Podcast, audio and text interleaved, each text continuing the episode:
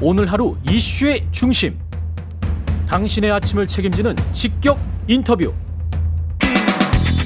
여러분은 지금 KBS 1라디오 최경영의 최강 시사와 함께하고 계십니다.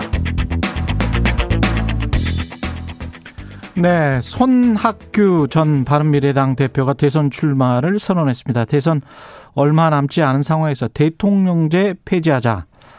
이 이게 첫 일성입니다. 어떤 비전을 가지고 나오셨는지 대선 구도에는 어떤 영향을 미칠지 손학규 전 바른미래당 대표 나와 계십니다. 안녕하세요. 예, 안녕하십니까. 예. 손학규라는 이름보다는 만덕산이라는 별칭이 어, 어, 그 반가워하실 분들도 계실 거고 기억하시는 분들은 뭐 대부분이겠죠. 어떻게 지내셨습니까? 놀았습니다. 아. 그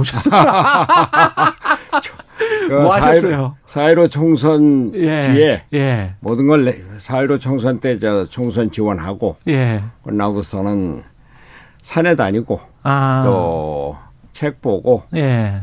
어, 그리고 친구들하고 막 걸리 음. 마시고 예. 또 제가 경기도에서 처음에는 골프를 쳤었는데 예. 뭐 후에는 안 쳤는데 여하튼 17년 동안 안 치고 골프채까지 없어져 버렸거든요. 예. 뭐저 뭐 친구들하고 골프도 좀 치고 음. 그렇게 완전히 놀았습니다. 예. 정신은 완전히 떠났다 이렇게 생각하고요. 예. 근데 왜 다시 돌아오셨어요? 지금 대선판 진행되는 걸 보면서 야 이거 어떻게 나라가 이렇게 가지? 어. 이러다가 우리 나라 망하는 거 아니야? 음. 이런 생각이 들었습니다. 뭐 대선판에서 인신공격 맡아도 음. 또 그 다음에 뭐 정책이라고 내놓는 게 포퓰리즘. 그런데 더 심각한 것이 아니 대통령 선거인데 우리나라의 미래를 결정하는 선거인데 어떻게 권력 구조에 대한 얘기가 하나도 없지? 이번 음. 대선에서는 개헌이라는 개자도 나오질 않았습니다. 음. 주요 후보들 사이에서. 예, 군수 후보들은 나왔죠. 예.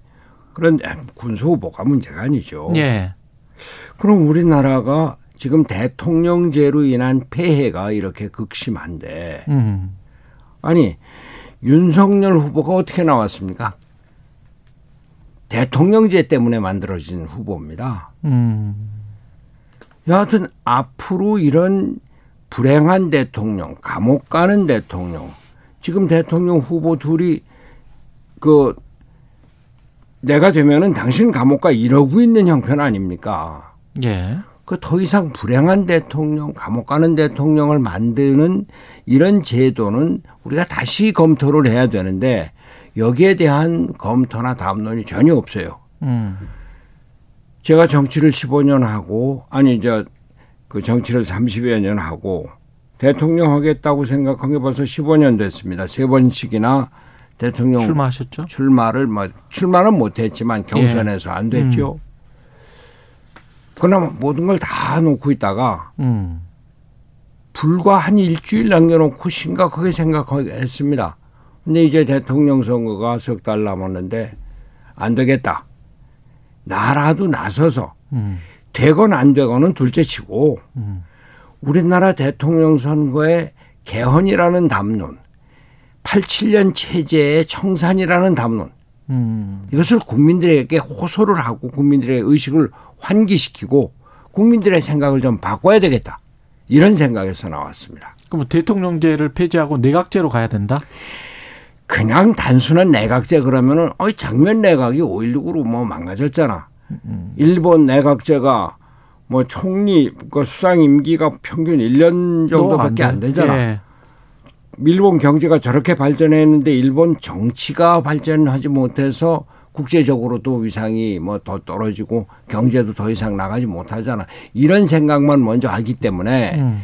저는 내각제라고 하는 단어에 대해서는 조금 그 주의를 합니다. 그러나 저도 원래는 내각제 의회주의에 대해서는 부정적이었었어요. 네. 우리나라가 제가 그 박정희 대통령에 반대해서 뭐 음. 박정희 대통령이 이 저 피격당할 1979년 10월 26일 그 시각에는 제가 그 계엄령 하에 김해 보안대에 갇혀 있었습니다. 예.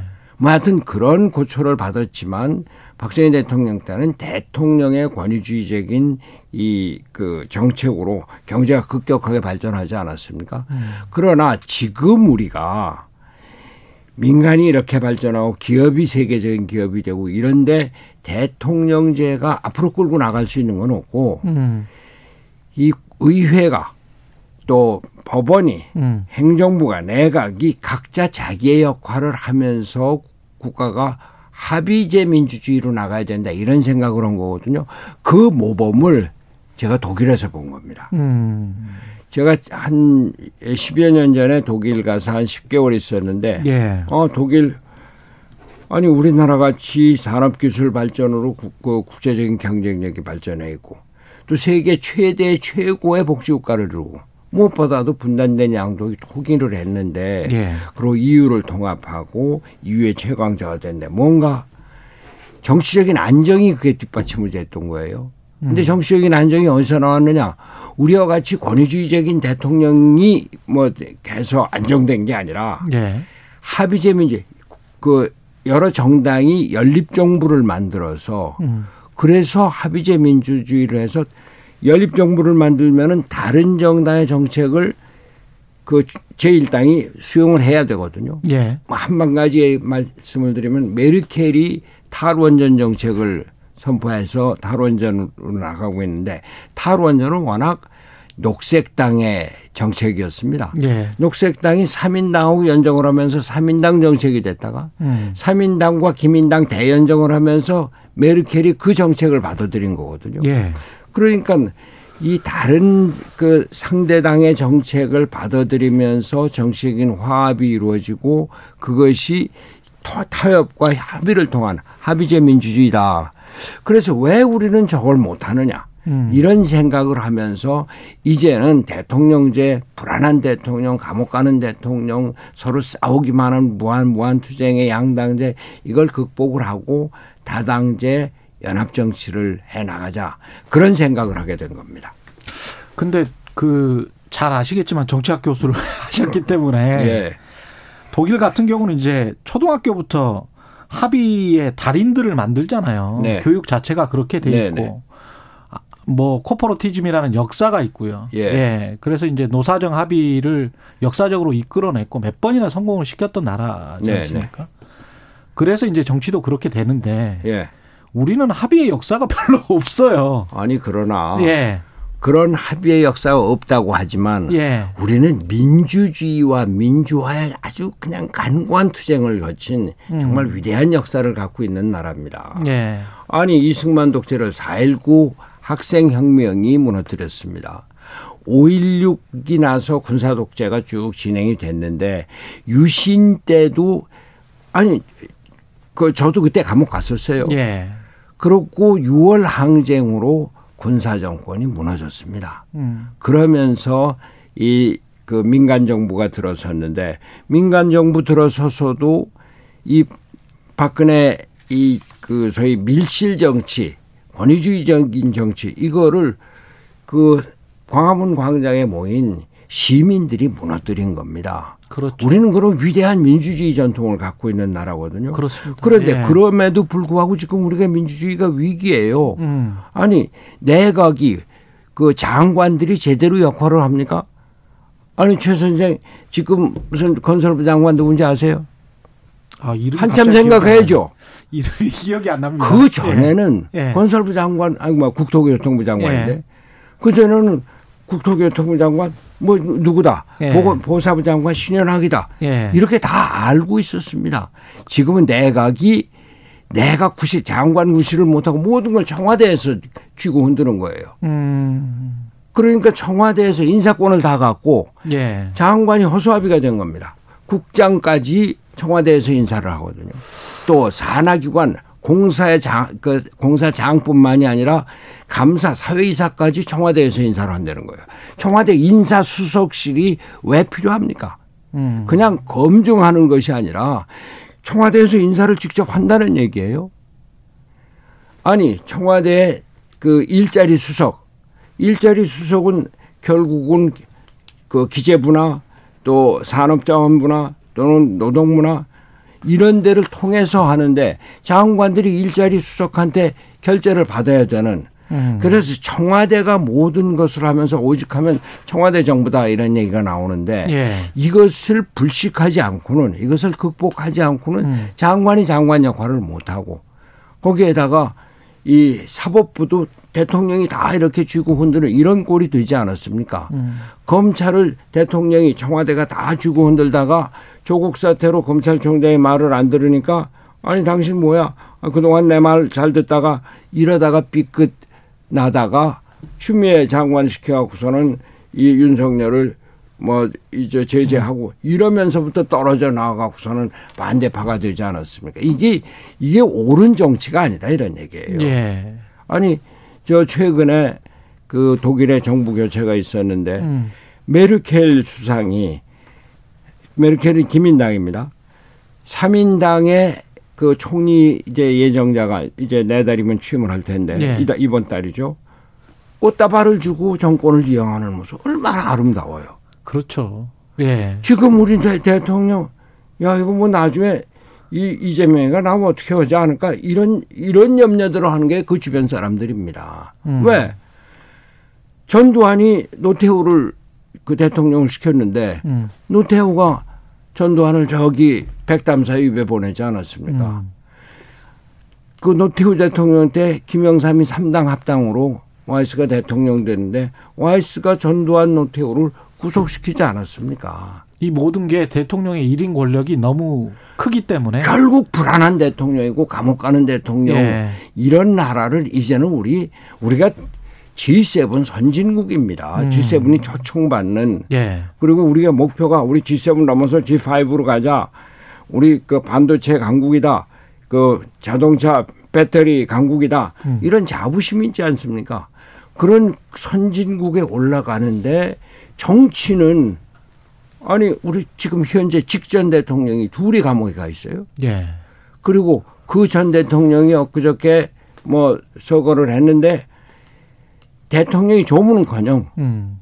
조화도 보내지 않고 음. 비서실장도 보내지 않는 이런 나라가 됐습니다. 이게 정치적으로 우리는 전, 부끄러운 줄 알아야 조문을. 했었어야 된다라고 생각하세요? 전두환 대통령이 예. 5.18 그 학살의 주범이 뭐 본인이 사과를 안 했지만 그건 주범인 건 틀림이 없습니다. 예. 본인 사과 안 했습니다. 예. 그러나 죽었으면은 당신은 사과하지 않았지만 음. 용, 그 국민들에게 용서를 배우고 갔어야죠. 음. 그럼 내가 용서를 하겠습니다. 이랬어야 됩니다. 김대중 대통령이 음. 대통령 취임하자마자 당선되자마자 와이스 대통령한테 전두환 사면하라고 그랬습니다. 그래서 사면됐습니다. 그 김대중 대통령이 청와대 들어가서 전두환 노태우를 초청을 했습니다. 전직 대통령. 예. 그러면 그분이 김대중 대통령이 5.18 그 거기 직접 피해자인데 예. 전두환 대통령을 마음으로 용서했겠습니까? 그러나 대통령은 국민을 화합하는 통합하는 자리거든요. 대통령제를 그렇게 이제 비판을 하시면서 대통령이 어떻게 아니, 피의자, 더- 피의자 대신으로 예. 어 무슨 권력이 있다고 사과를 합니까? 아니 대통령 제 대통령이 너무 권력이 비대해서 지금 문제라고 말씀을 하셨잖아요. 예. 근데 5.28 피해자나 유족들을 대신해서 예. 대통령이 무슨 권력으로 예. 무슨 권한으로 사과를 하죠? 누가 사과를 해요? 현직 대통령이 현직 대통령이 사과를 하려는 얘기가 아니라 아니 어, 어, 떻게 용서를 하죠? 무슨 아니. 무슨 방식으로 무슨 권한이 있어서? 죽은 사람이니까 아 죽은 사람 당신 들어가서 이제 국민들에게 용서를 바- 그 비십시오 이렇게 기도하는 마음으로 죽은 사람에게? 그렇죠 예. 사람이 죽었는데 아니 노무현 대통령도 예. 전두환 대통령을 두 번이나 청와대 초청했습니다 예. 저는 딴 게 아니라 예. 이제 우리 대통령이 통합하는 대통령이 되고 음. 편 가르는 대통령이 되지 말자 아니 편 대통령제를 폐지하신다면서요? 아니 그러니까 대통 지금 대통령이 막강한 권한을 갖고 있기 때문에 예. 국회의원들 중에 많은 사람들이 음. 내각제나 총- 그 독일식의 총리 민주주의를 생각하는 분들이 있지만 말을 못 꺼내는 겁니다. 음. 대통령이 나서서 내가 이제 우리나라 체제를 바꾸겠다. 어? 필요하면은 내 임기 단축해서라도 하겠다. 이러면은 국회의원들이 자 좋습니다. 이런 게 나타날 국회의원들이 부지기수다 이런 말씀입니다. 예. 그래서 제가 예. 대통령이 되면 대통령제를 폐지하는 대통령이 되겠다. 이렇게 공약 그 이런 그 캐치프레이즈를 들고 나선 겁니다. 지금 현재 그 양당 체제로서 현실적으로 그 어떤 지금 이제 무소속으로 나오시는 거잖아요. 예. 예. 만약에 그 권력의 지금 지형상 가능하다고 보시는지요? 제가 무소속이지만 예. 제가 집권 민주당의 대표를 두 번이나 했습니다. 음. 대표를 하면서 야당 통합을 두 번 다 일어났어요. 예. 지금 문재인 대통령과의 통합을 제가 한 겁니다. 음. 많은 사람들이 아 당신이 그냥 그 민주당의 대 그저 대통령 후보가 되면은 다른 당그저 그 사람들 끌어들이고 할 텐데 근데 그때 박근혜 후보가 강력한 위치에 있었을 때 내가 대표 그 후보가 되는 게 문제가 아니다. 예. 야당 통합을 하는 것이 중요하다. 음. 그러고서는 야권 대통합을 이뤄냈습니다.